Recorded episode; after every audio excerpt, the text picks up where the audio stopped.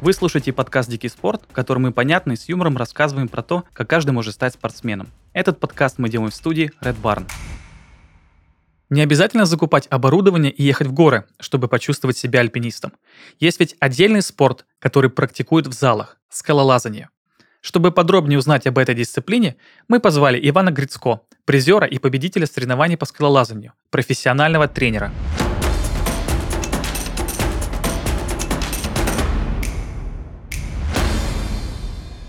Надо нам сначала, наверное, поздороваться. И вам привет. Приветствую, приветствую, Дань. А, как ты считаешь, а, популярно ли скалолазание в России сейчас? Думаю, да, очень популярно. Это, наверное, сейчас он возрастает, набирает обороты, так как Олимпиада проходила в 2021 году по скалолазанию. Центров много открывается, молодежь привлекается. А скалолазание же стало э, олимпийским видом спорта недавно, да?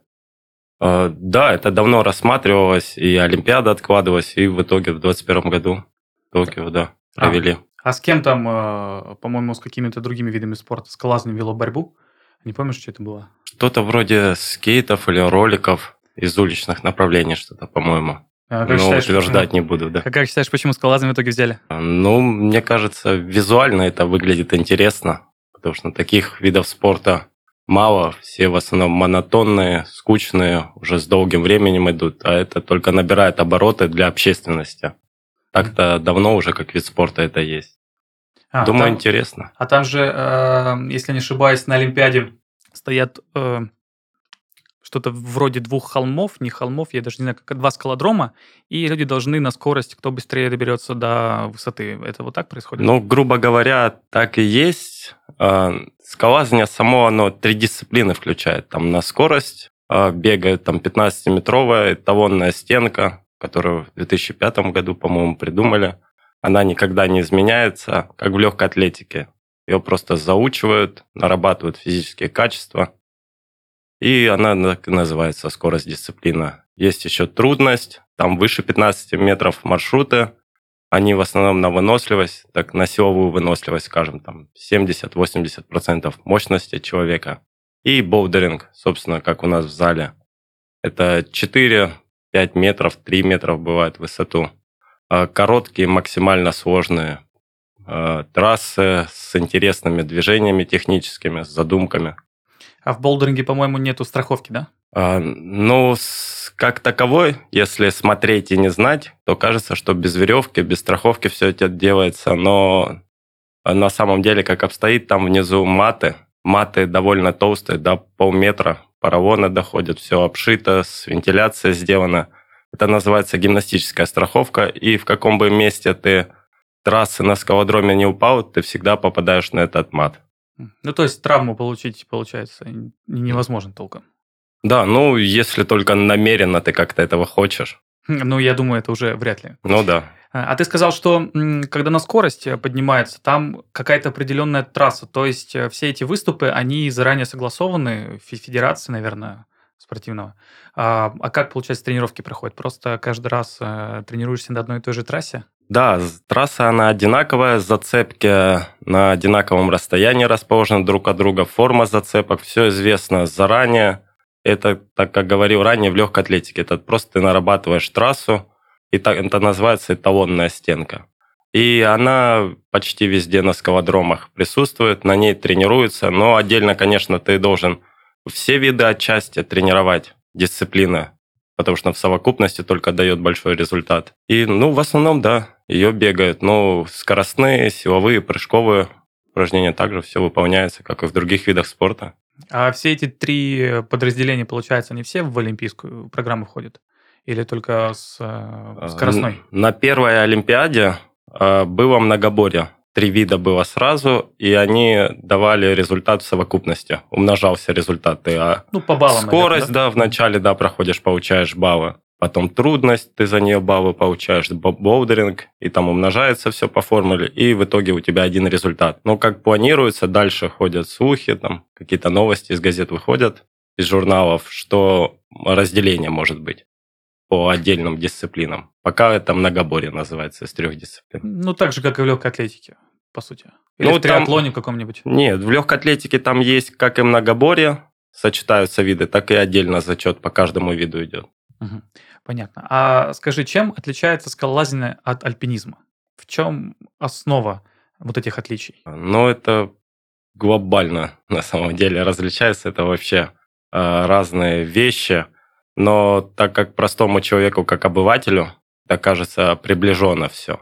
Примерно оно и с той стороны. Но альпинизм – это восхождение на горы, это длинные маршруты, на которых присутствуют там ледовые участки, где ледолазание нужно использовать.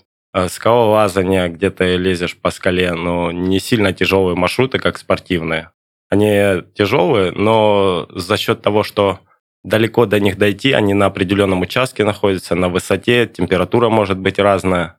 И там еще используются точки страховки, за которые ты можешь держаться. Дополнительно там лесенки могут использоваться, петельки, что тебе помогает. А в скалолазании там на скалах, например, только идут спортивные маршруты там от 15, 20, 30 метров, как в среднем у нас там по краю, ну и в общем принято.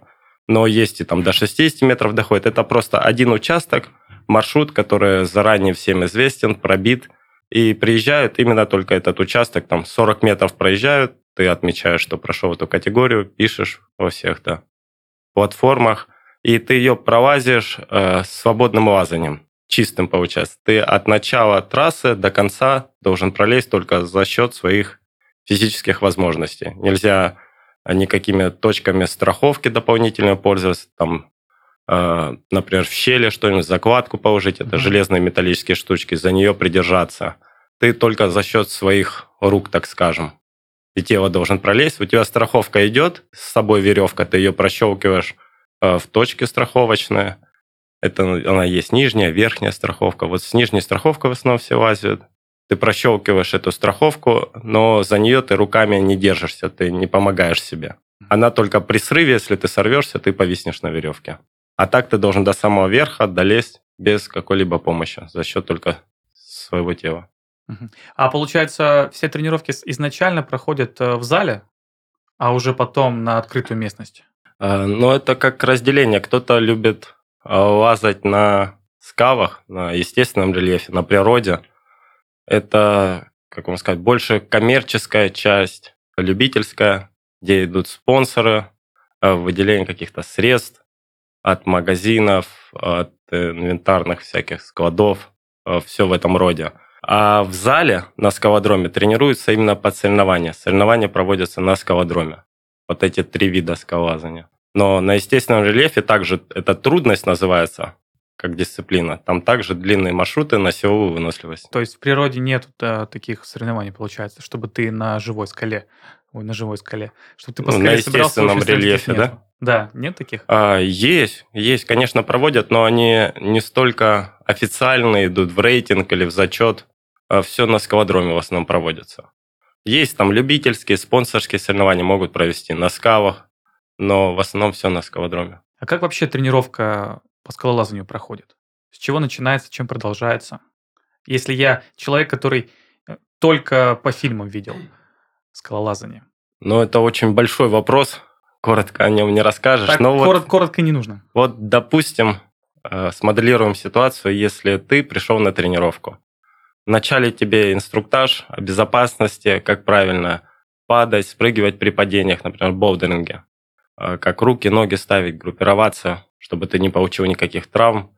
А потом э, тебя нужно укомплектовать, так скажем. Обувь тебе скальную подобрать, магнезию с мешочком, на пояс вешается или на полу оставляется этот мешочек, ты мажешь в нем руки, чтобы у тебя не потели. И чем суше кожа, тем лучше у тебя трение с зацепками. И, конечно, влажность тоже в зале влияет, но это уже более такой профессиональный уровень. И вот вы проходите этот этап, этап так инструктажа, подбора инвентаря, и приступаете, собственно, к тренировке. Идут вначале азы базовые. Как располагать тело, как правильно ставить ноги, руки, как центр тяжести свой размещать. А идет сначала лазание, в общем, по всем зацепкам. Учатся в сторону лазить траверсом, когда в сторону лазишь. Вверх, вниз спускаться, становиться в распоры, учиться отдыхать на зацепках. А когда ты проходишь этот этап, ты понимаешь, что тебе это нравится, то у тебя уже начинаются более интересные тренировки. Тебе уже маршруты, а, собственно, боудеринг, трассы, от чего и называется. дисциплины. Так тебе придумывают, ты их уже лазишь. Но ты не всю тренировку лазишь маршруты, ты начало у тебя разминка, там какие-то общие упражнения, потом вы трассы лазить или просто на выносливость. И в конце специальное упражнение для закачки тела, так скажем. Рук, спины, ног. А вот этот период, когда ты должен, так сказать, перетерпеть, сколько это по времени, это сколько занятий? Ну, это все индивидуально, как в любом деле. У кого-то, может быть, это неделя, он может начать уже легкие трассы лазить. У кого-то там пару тренировок, ему можно уже легкий, он с физическими качествами подготовленный, так базовый человек пришел. С ним можно через пару тренировок уже легкие маршруты лазить. Кому-то этот этап может до двух недель длиться, кому-то там до месяца даже. Но в основном это все быстро происходит.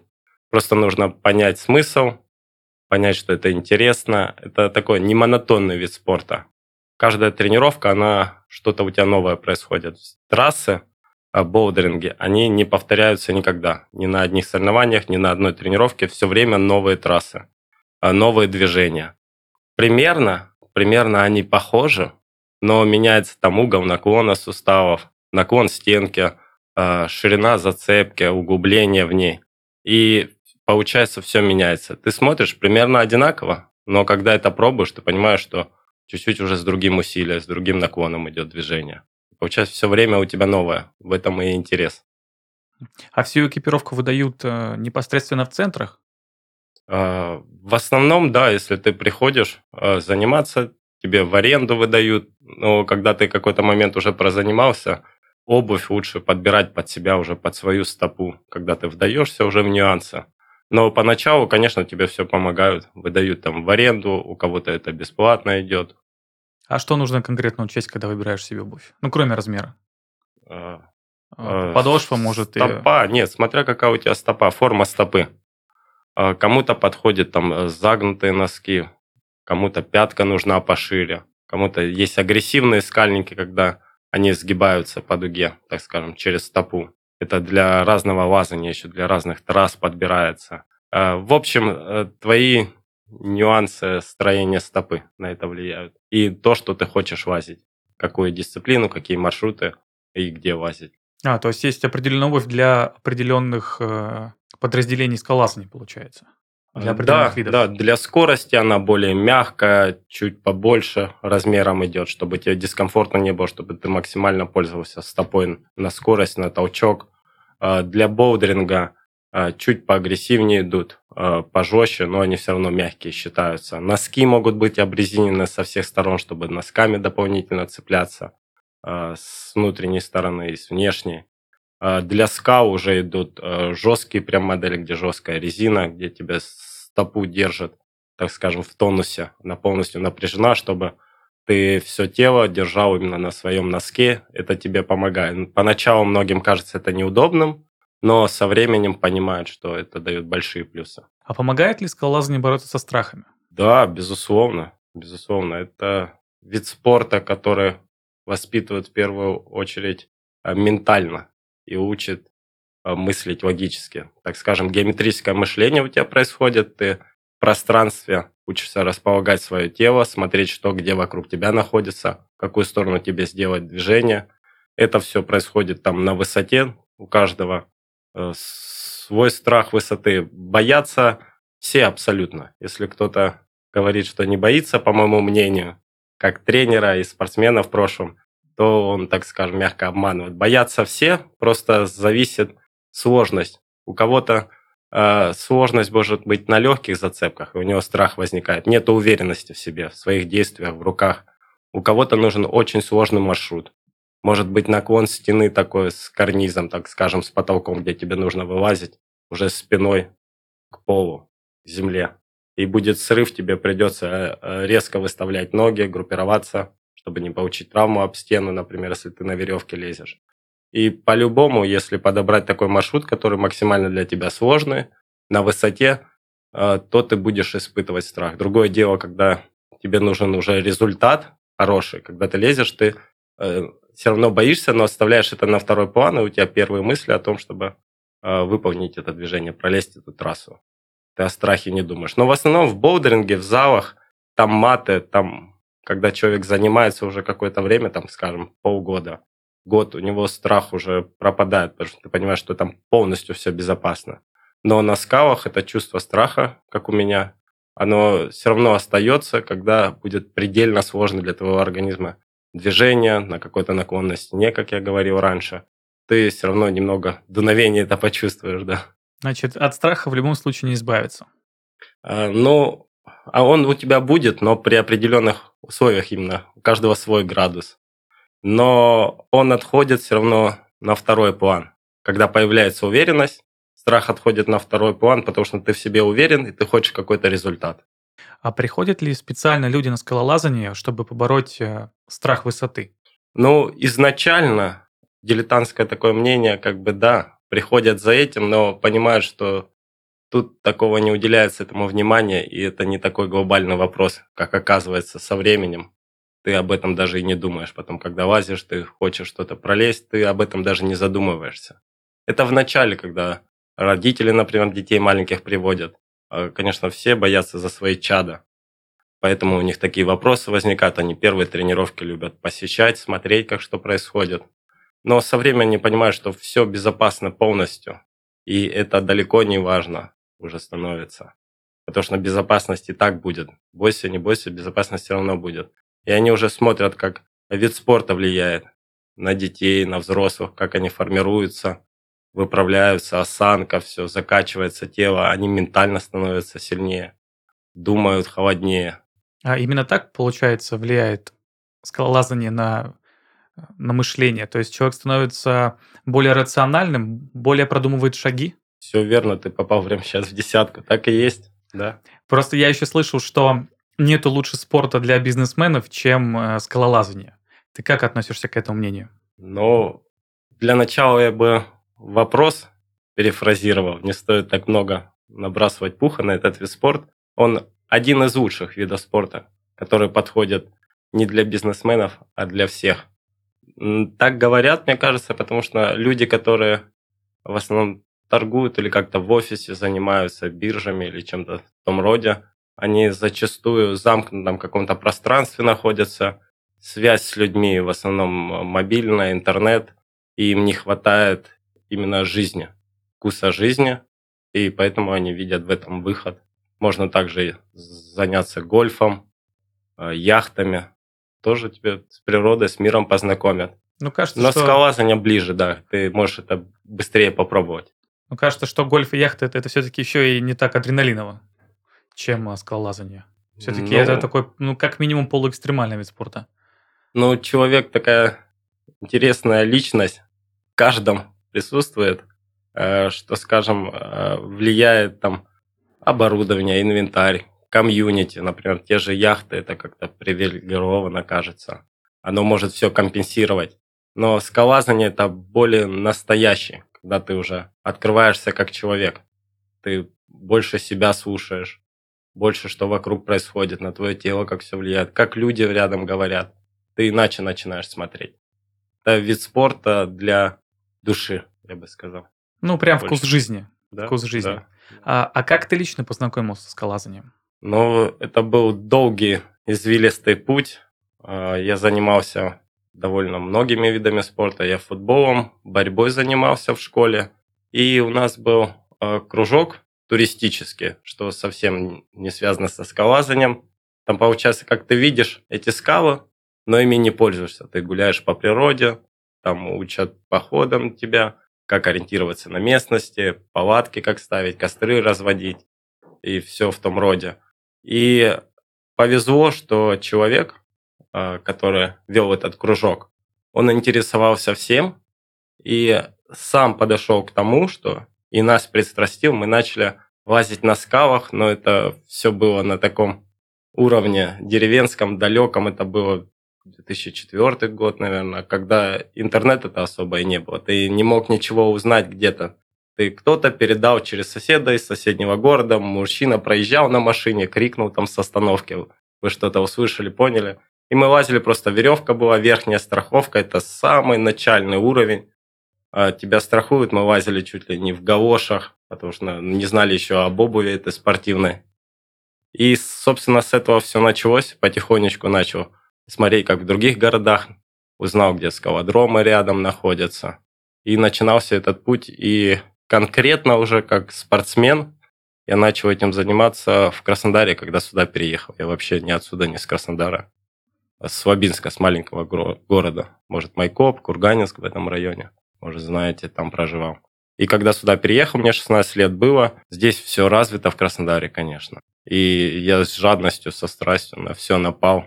И пошел процесс очень быстро. Я же заранее как бы подготавливался. Мы лазили, какие-то базовые навыки уже приобретались. Дома тренажеры, по словам других людей, взрослых инструкторов, что-то делали в домашних условиях, на них занимались. И когда до этого дорвался в городе, все пошло семимильными шагами. То есть, получается, ты начинал со скал, а потом перешел в зал? Да, да, все верно. Но когда здесь я продолжал э, в зале заниматься, э, тут большое комьюнити скалолазов. И если ты этим занимаешься, ты можешь чуть ли не каждую неделю, каждые выходные с кем-то выезжать, находить людей, которые кто-то едет в какой-то район ближайший, с ними ехать и тренироваться на скалах также. На скалах это как отдушина, ты вырываешься от всех, от людей, вы там едете троем, четвером, пятером может быть, смотря какая машина. И вы там просто отдыхаете душой, занимаетесь любимым делом, вокруг никого нету, ничто вас не отвлекает. Если какие-то люди встречаются, то это встречаются люди того же образа мышления, как и ты. И тебе, если на скалах ты кого-то встречаешь, у тебя что-то случилось даже с деньгами, например, такие вопросы насущные, тебе эти люди скалолазы помогут, потому что они понимают, что ты за человек. Если у тебя так произошло, то это просто стечение обстоятельств. Получается, что скалолазы это прям сильная комьюнити. Да, я бы сказал, да.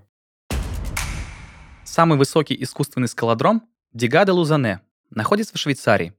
Его высота 169 метров. Построили его прямо на плотине посреди Альпийских гор. Спортсмены говорят, что восхождение по нему дарит незабываемые ощущения. Спорт помогает держать тело в тонусе и улучшает качество жизни – если ты давно мечтаешь сделать спорт частью своей повседневности, подобрать пространство для занятий поможет findsport.ru. Это самый быстрый способ найти и забронировать площадку для футбола, волейбола, баскетбола, танцев и многих других видов спорта.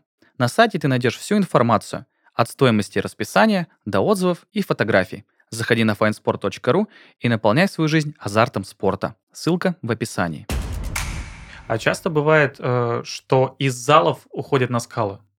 Просто в моей голове это примерно так происходит. Человек э, видит, что есть скалодром, приходит на скалодром, какое-то время там занимается, и потом уже на скалы. Чтобы не обидеть людей таким словом, это как бы такой побочный эффект скалодромов. Вначале были скалы, потом люди перешли на скалодромы, и побочный эффект скалодрома все равно тебе, ты ездишь на скалы, поучить именно эти маршруты, которые на естественном рельефе, но ты не можешь там быть все время.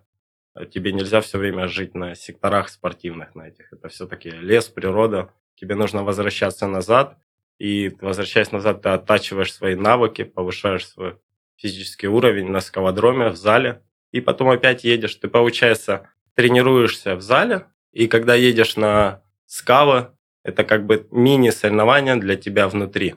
Ты едешь, показываешь свой уровень на скалах. Если у тебя позволяют возможности, ты можешь надолго, на месяц, на два поехать, там сборы, например, если ты попал на скалах тренироваться.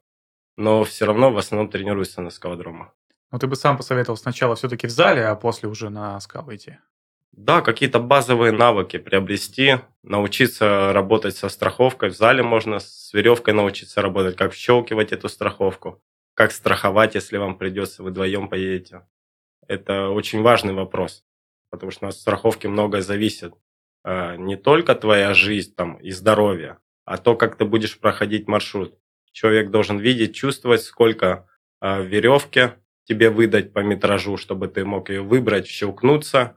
В нужный момент э, назад эту веревку забрать в страховочное устройство, чтобы высота сократилась. Если какой-то выступ, чтобы ты этот выступ пролетел ниже, нужно все равно этим навыкам учиться, они важны.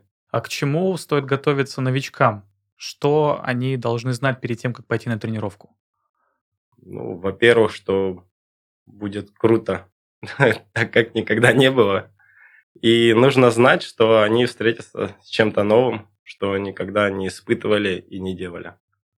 А Должна ли быть очень хорошая физическая подготовка для того, чтобы заниматься скалолазанием? Э, нет, и если у тебя даже дальше вопросы возникнут в таком духе, я тебе сразу скажу, что скалолазание – это вид спорта абсолютно для всех. Как для маленьких детей, так и для взрослых, пожилых, мужчин, женщин, без разницы. Для всех. Можно а, разного уровня нагрузку, маршрута давать разным людям.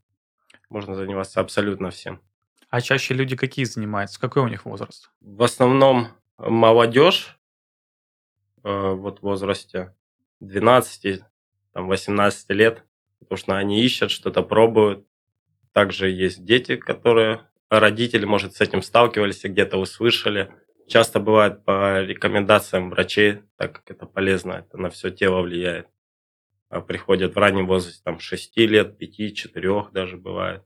И Средний возраст. Ну, средний возраст, наверное, меньше. Потому что ну, если ты начал этим заниматься, ты это уже не бросишь. И там с 15 лет ты по-любому до 25 лет будешь заниматься. Или взрослые люди, 40-50 лет, которые ищут себе хобби, а, где-то сходили в поход, увидели скалу, увидели какого-то там безумного человека, который лезет, им также захотелось. Какая у этих людей мотивация? Зачем они приходят на скалодром? Они ищут каких-то новых ощущений, они пытаются чем-то справиться? А, отчасти да. Как и был у нас вопрос со страхами, возникают трудности у людей, они а, себя хотят перебороть, стать жестче, хотят стать здоровее. Это правда, скалазание влияет на все тело. У тебя выправляется осанка, на колени, на все влияет.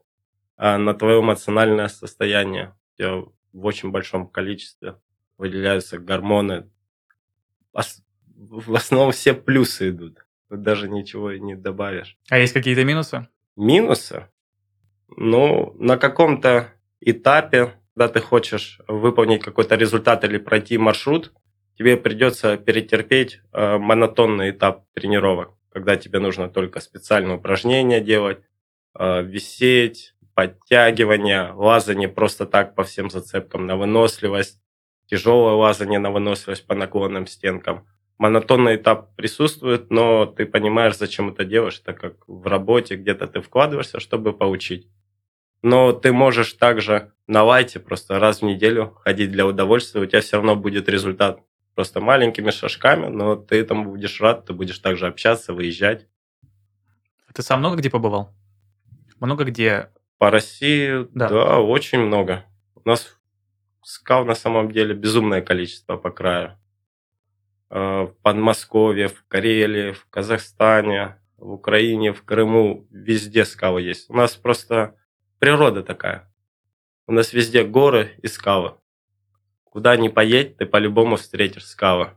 И зачастую они подготовлены уже заранее людьми, которые едут, пробивают маршруты, расчищают скалы, убирают камни, которые могут рассыпаться где ты можешь просто приехать, например, э, в Крыму есть сектора, где ты просто на машине подъезжаешь как э, к какому-то кафе, кофейне, ты сразу из машины вышел, сделал шаг, пьешь кофе, и там также ты с машины вышел, сделал шаг, сразу пристегиваешься и лезешь. Прям дорога подходит, беседки, ты сразу лазишь. А по краю у нас э, спортивных секторов много, уже для людей, которые занимаются достаточно долго. Например, даже Гуамка, здесь, где в районе Обширонска она находится. Там очень много секторов туда вложено, много сил. Федерация скалазания России туда вкладывает неимоверные усилия, пробивая, расчищая маршруты. Там есть сектора, что ты не поверишь даже, что это может находиться в России. Такого уровня, такой красоты. Сектор Солярис мне больше всего нравится, это в Гуамке. А, ты приезжаешь туда, там парковка, отели, все есть, и тебе буквально пешком до первого сектора пройти ну, минут 5-10, у кого какая скорость ходьбы. Чуть-чуть в горку по легкому наклону. Дальше ты пройдешь еще будут сектора. И в конце там дорожки сектор Солярис находится. Это наклонная стенка, длинная метров 60, высотой метров 20. Она с изгибами, гротами. А, очень интересный рельеф. А, вокруг самшит растет, елки. Ты как будто ну, ты такого не видел, ты только по фильмам такое смотришь. Со временем, конечно, ты этому привыкаешь, но когда человек туда первый раз приходит, Он даже там полминуты может не разговаривать, просто смотреть. Захватывай дух. Да. А куда за пределами Крыма и Краснодарского края стоит поехать для скалолазания? Можешь назвать Да, э, по всему- топ-3, топ-5?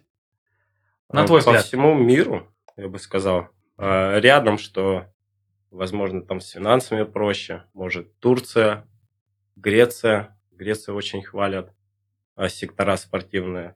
Ребята, знакомые, которые возят а, тренироваться людей за границу, они часто очень ездят в Грецию. У всех людей отзывы остаются хорошие об этом. Они видео присылают, фото. А, Вот Греция, Турция, наверное, самое такое А есть прям специальные туры? Да, вот а, как поездки, например, у нас в Краснодаре развита на горнолыжные курорты поездки. Да. Ты можешь, да, в любой день недели найти людей на автобусе, как поедут. Также ты можешь найти людей, которые везут на скалы. Ты с ними скооперировался, созвонился, также там оплата, снаряжение, все ты нашел, и ты буквально через день уже едешь на скалы, тебя везут э, за границу, если, конечно, там чуть дольше, там виза, билеты нужно все это приобрести. А если где-то по краю, то это прям вот ты позвонил, и ты можешь на следующий день уже ехать, тебя отвезут с тренером, ты позанимаешься в группе, вы пообщаетесь, посидите там, возможно, если с ночевкой вечером возле костра посидите, испытайте эту атмосферу. Ну, это прям настоящее путешествие внутри комьюнити получается. Да, в основном так и происходит. Если ты едешь с ночевкой куда-то, то по-любому это вечером вы сидите, общаетесь возле костра. Уютная, теплая атмосфера, рассказы людей, кто куда съездил, какие маршруты пролазил, даже так о личной жизни разговоры. Это очень интересно. А у нас на Кавказе есть подобные вещи? Подобные подобно- маршруты для скалолазания? Да, да, я же говорю, они везде, эти маршруты для скалолазания. Это спортивные сектора, это, скажем, скала, на которой могут быть маршруты, там 20-30 маршрутов. Они все рядышком находятся. И этих секторов в одном районе может быть очень много. 5-7. Ты от разного сектора идешь к другому сектору. Ты там есть специальные журналы, гайдбуки называются, э, где написано, какой маршрут, где находится. Ты смотришь категорию, маршрута, чтобы по твоим силам было. Какое там лазание. Лазание бывает разное. Там можно только по дыркам, по щелям лазить, с нависанием. Например, на положительной стенке, когда стена полностью ровная, без наклона куда-либо, там на равновесие больше идет лазание. Ты подбираешь под себя маршрут, туда едешь, и именно лазишь. Многие люди делают, например, где-то в фильме или что-то увидели в документальном, спортивном маршрут, что где-то, например, в Норвегии находится маршрут, изучили, какой он, к нему готовятся, тренируются. И там через месяца 3-4 взяли билеты, поехали именно на этот маршрут, в то место приехали.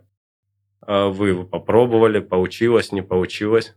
Получилось, отлично, ты снял видео, отправил там друзьям, разослал а, в журналы скалолазные. Это круто. Это круто. Да. Прям э, получается, что можно, в принципе, искать просто по этим гайдбукам какие-то маршруты, спокойно тренироваться в зале и потом путешествовать. Да, да. Ты путешествуешь уже не просто так, чтобы увидеть страну или местность. Ты за этим тоже едешь, но у тебя еще присутствует спортивный интерес, что ты едешь туда как э, на соревнования. Э, неофициально они внутри тебя эти соревнования проходят, ты сам с собой борешься, ты пролазишь этот маршрут, и у тебя просто комбо из эмоций, да, от путешествия. А по твоим ощущениям, как вообще меняются люди после тренировок по скалолазанию? Находишь ли ты прям сильные отличия? Может быть, в поведении, может быть, в образе мышления?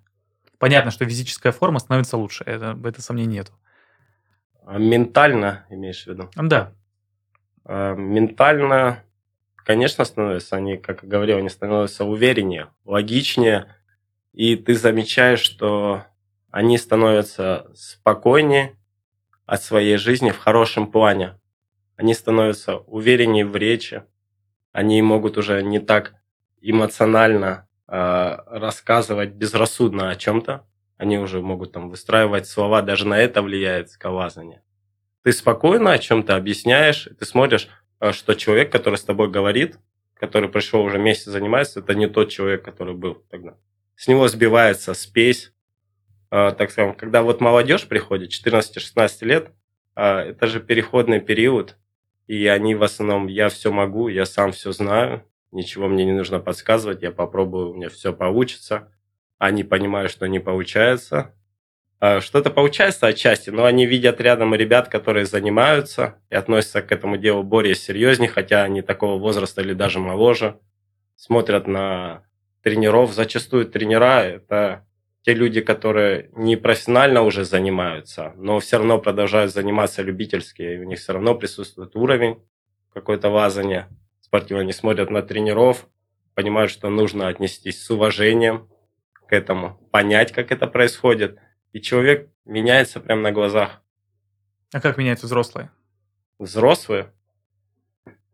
Э, взрослых... Можно, можно, можно на примерах, вообще не проблема. Ну, в общем, так же, как и у молодежи, я сказал ранее, но есть интересная такая тенденция, что у взрослых э, начинают проявляться какие-то э, детские амбиции, интерес. Они начинают вести себя, это взрослые люди, ты смотришь там мужчина 40-летний или женщина, но они начинают вести себя э, как дети, там, со слюнями на губах там рассказывать, а вот я просто на ровном месте там рукой перехватывался, меня отклонило, упал, а это все было просто на одном квадратном метре на стенке происходило.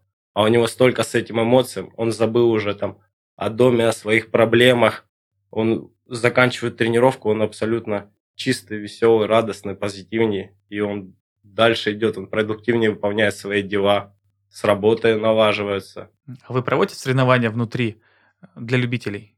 Да, соревнования везде проводятся, абсолютно везде. Это очень популярный вид спорта, потому что ну, уже и олимпийский. Также и у нас в зале соревнования проводятся. Они от клуба, от нашего выходят, спонсорские соревнования, там, например, э, такая известная фирма North Face, она вместе с нами, как коллаборация, она спонсором выступает, мы от них проводим соревнования просто клубные соревнования, на других скалодромах в городе. Также как э, государственной программе, как все виды спорта проходят. Городские, краевые соревнования, там, Южного федерального округа, там первенство, Кубки России. Но они проводятся вот по тем трем видам, на скорость? Э, да, скорость, боудеринг, трудности. На, э, некоторые Кубки России проходят, например, только боудеринг может быть. Э, идет, например, Кубок России или чемпионат только по боудерингу.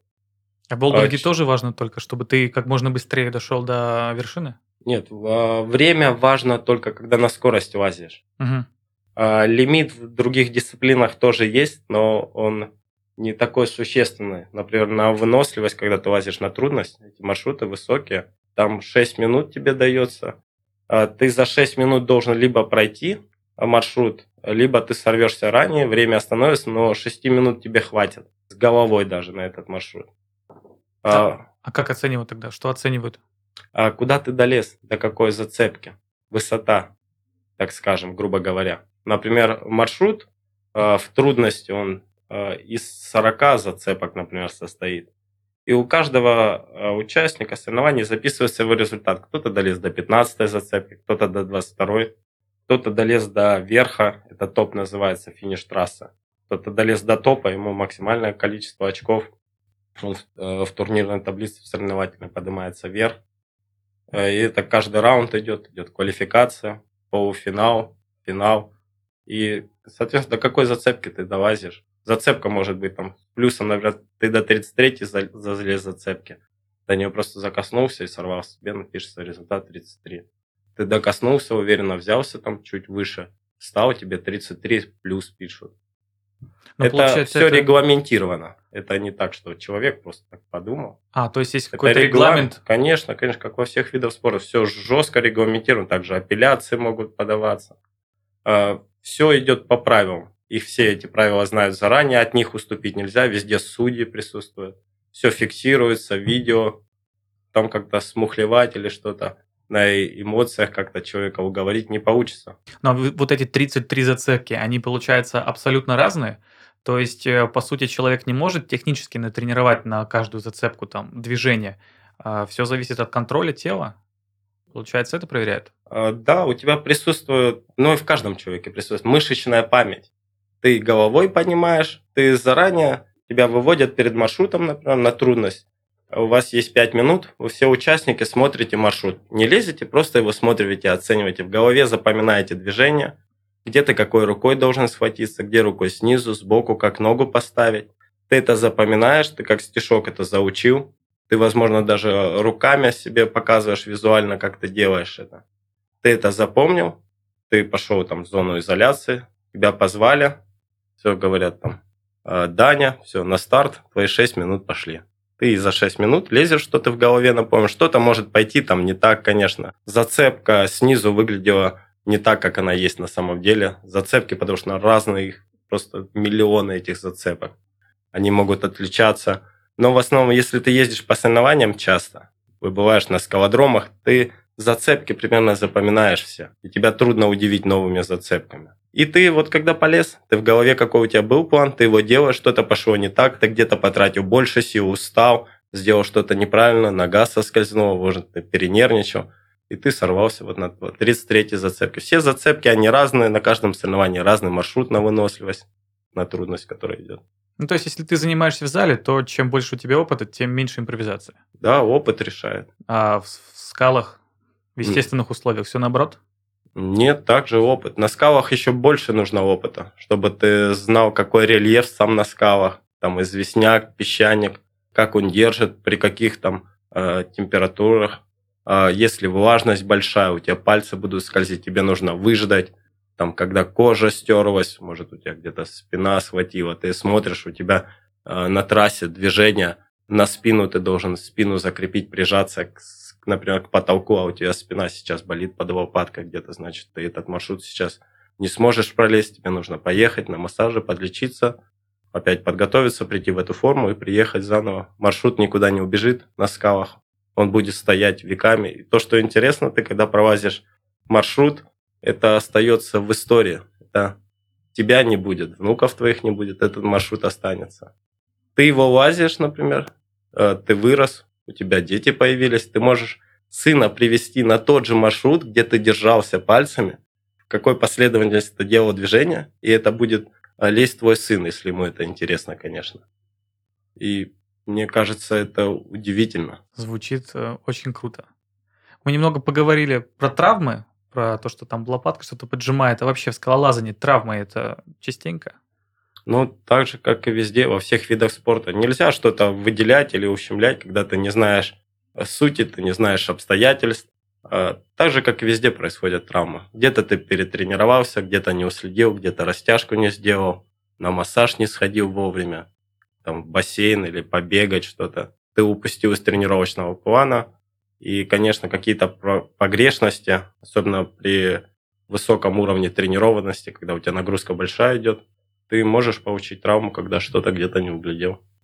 Ну, просто Именно потянуть мышцы, связки, я имею в виду в этом роде. Не в том, что ты упадешь или как-то получишь травму. Но при этом мы вообще за скобками оставим. У меня просто такое ощущение, что вот если ты играешь в футбол, то травма колена голеностопа – это вот самое опасное, что может быть, самое частое.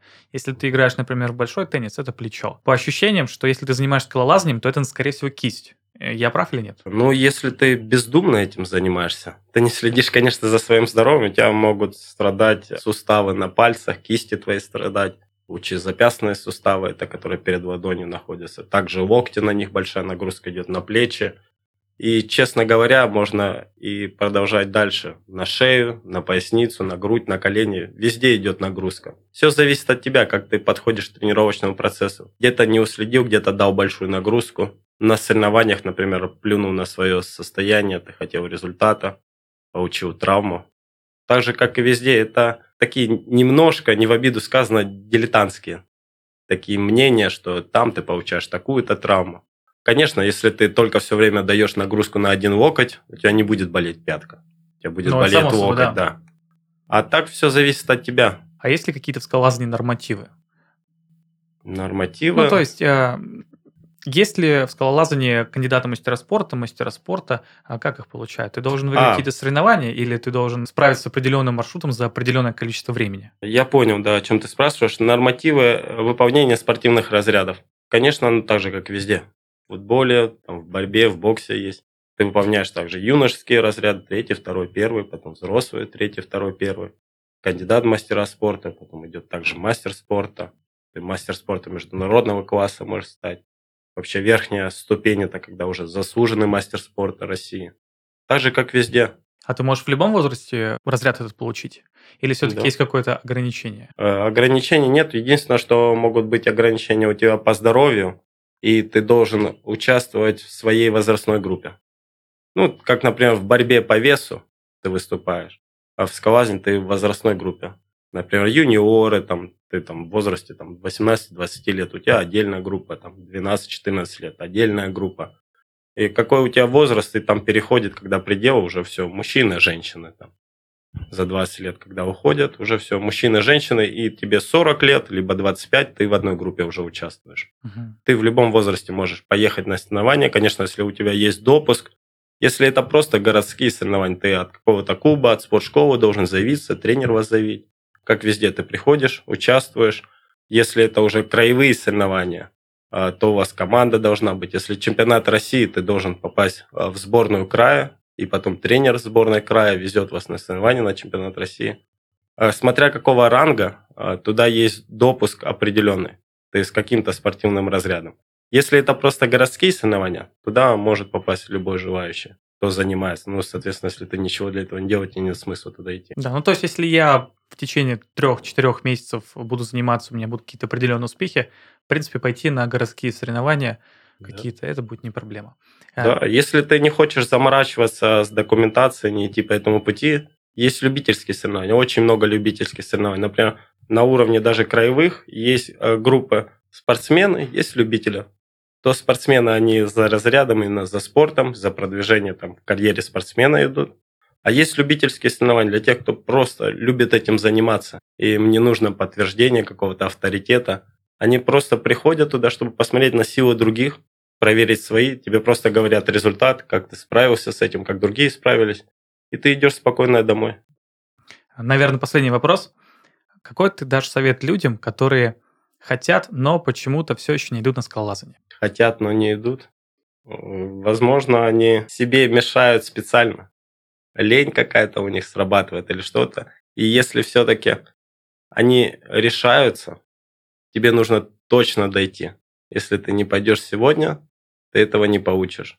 Ты не пойдешь уже завтра. Завтра не пойдешь. Ты уже точно не пойдешь послезавтра. Если ты сегодня не сделал, ты этого не сделаешь. И вам спасибо большое за разговор. Было очень приятно послушать по скалолазанию.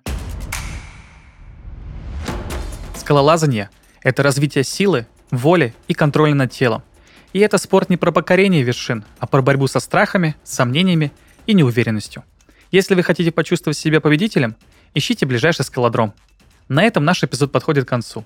Ставьте лайки на всех платформах, комментируйте и делитесь с друзьями. Скоро вновь увидимся и поговорим уже о совсем другом спорте.